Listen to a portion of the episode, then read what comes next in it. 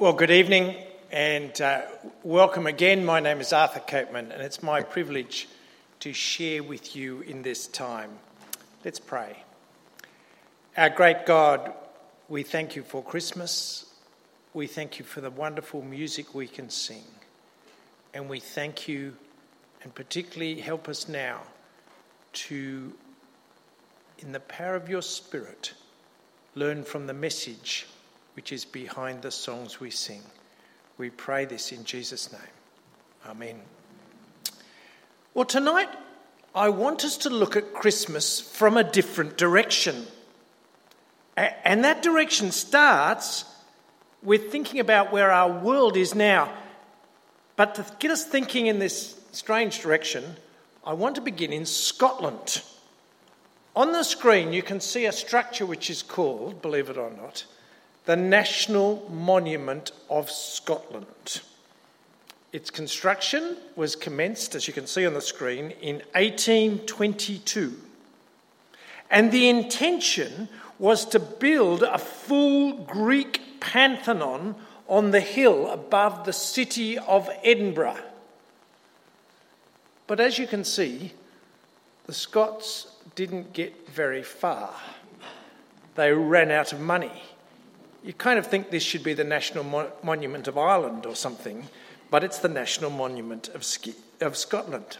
You know, if it had been completed, uh, it would be a remarkable building. In fact, if completed, I suspect we all would have heard of it. Somehow, somehow though, it continues to be called the National Monument of Scotland.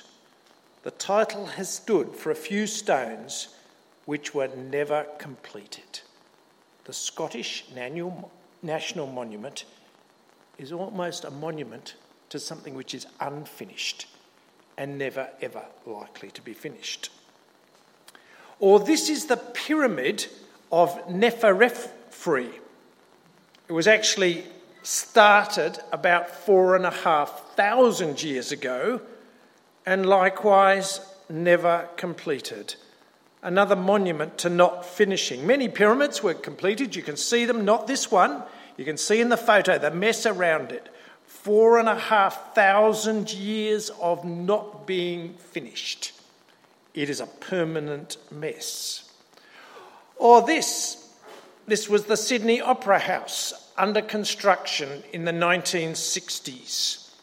Construction of the Opera House actually commenced in 1959. The plan was in four years, by 1963, it would be built. But for most of the 1960s, it looked pretty much like what you can see on the screen. It was an unfinished mess, and many people in Sydney thought it would never be finished, that Sydney Harbour would have on its centrepiece a scene like this for the rest of the days. But this year, of course, we actually celebrated 50 years since the opening of the finished work. Indeed, as a child, I watched the opening live from a nearby building. And the Sydney Opera House doesn't look like this anymore. It was completed. It is one of Australia's most significant buildings. But the importance of this picture is a reminder that many, many things in our world are a work in progress. And they may be a work in progress for a very long time. They might look like a mess, but that's not the way they end up. And the mess in this picture reminds me of our world, for there is so much of our world which is a mess. Some of it gets, never gets reported, but let me mention just a few things which do, which make our news bulletins on a regular basis. There is the mess, which is the war in Ukraine read this week that 90% of the Russian army which came into the war has been killed or injured. That's extraordinary. Extraordinary. And for what purpose? Then there's Gaza, Palestinians and Israelis in close quarters on a small piece of land, and there doesn't seem to be any solution, any solution except war. It's a mess. But there are also wars in Sudan, the Congo, Yemen, and many other places that I could name. But the mess of the world is not limited to overseas war. Here in our own country, there are many problems. On the screen, I have pictures just related to drugs, homelessness, and domestic violence. But you could go further, could you not? For all of this comes down to the way people behave towards each other. Helpfully, the Bible describes the mess of our world. This is from the letter of the Apostle Paul to an early church leader named Titus. And Paul summed up the problems of this world in the following verse The Bible says of our world that people are foolish, disobedient, deceived, and enslaved by all kinds of pa- passions and pleasures, living in malice and envy, being hated and hating one another being hated and hating one another. Does that not describe all wars? Enslaved by all sorts of passions, the drug trade, in malice and envy, the way people treat one another. This verse is for me a very helpful summary, very helpful, for it encapsulates the mess that this world is in. And the world is, is a conundrum, isn't it? In so many regards, it looks so great and offers so much, and it looks like it should be so good and then falls so short. Which, if you're looking at it in the big picture, leaves only two possibilities for our world. Only two. The first possibility is that our world is always going to be like this that actually our world is most like the pyramid of Neferefre. It's a place that looked as though it was going to be great. It, it looked as if it would be wonderful. But for some reason, although you can see what the greatness might be, you can kind of see it. Although that's the case, actually nothing is going to change. The world is as it is. The mess will continue. We can move a few boulders and make it look a bit nicer, but it won't be any different. We can try, for example, not to fry the planet, but even if we succeed there, that doesn't change many of our other problems. So, one view is that the world is like those pyramids. And there are people who believe that the world is like those pyramids, they'll never be finished. It's a permanent mess. Those who are honest about this find it very depressing, but they are honest. Our world is always going to be like this. Or is our world actually like the Sydney Opera House in the 1960s? It looks a mess. It is a mess. But it's the mess of a beautiful building under construction. For behind the mess, God is doing something here on this earth that will eventually be absolutely wonderful in every way. The Bible is very clear that the world is like the Sydney Opera House under construction, that God is slowly putting the pieces in place, and that there will be that day when the mess is cleaned up. A day Bible mentions the day in many places. Here's just one of them. This is written 500 years before Jesus, but at that time God promised, "But be glad and rejoice forever in what I will create." Says the Lord, you can see down the bottom.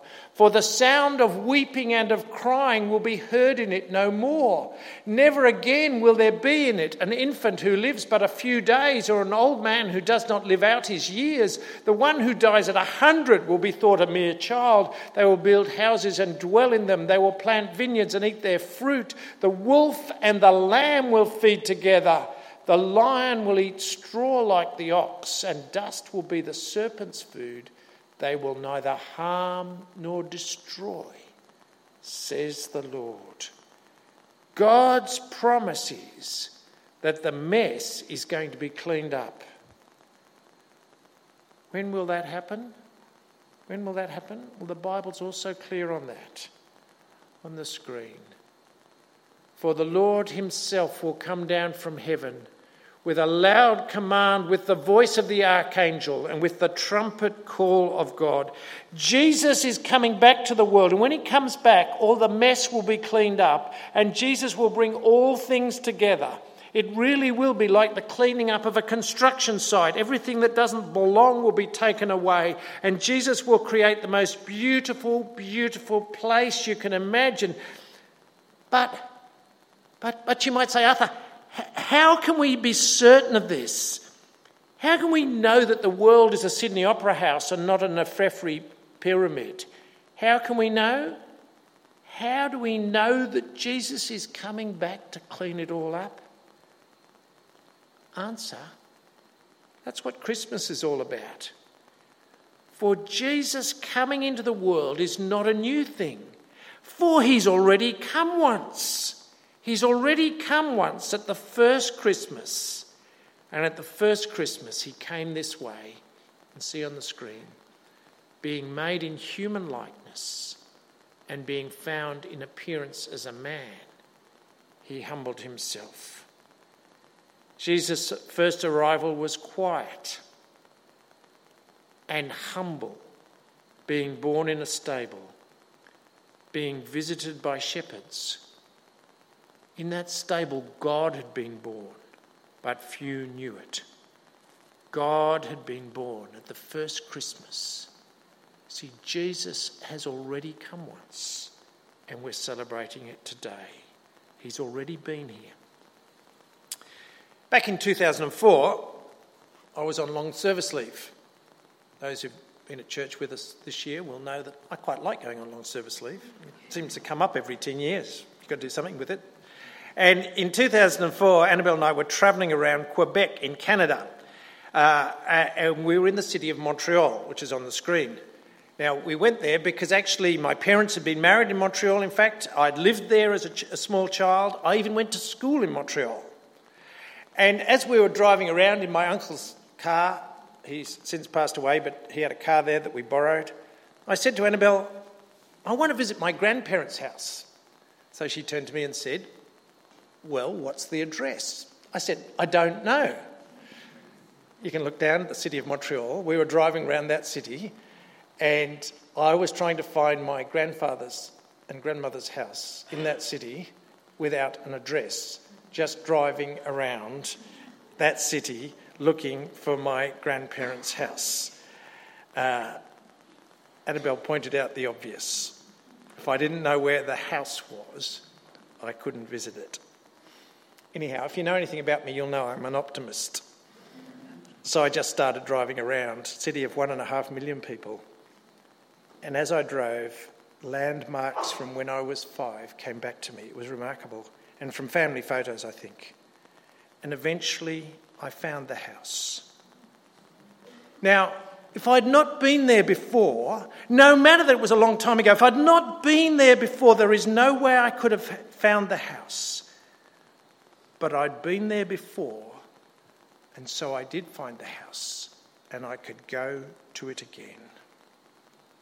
Friends, at Christmas, we remember that Jesus has been here before and that he was born in a manger but died on a cross and rose again.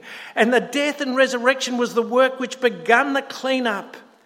And when Jesus comes again, the mess of this world will be totally cleaned up in every way.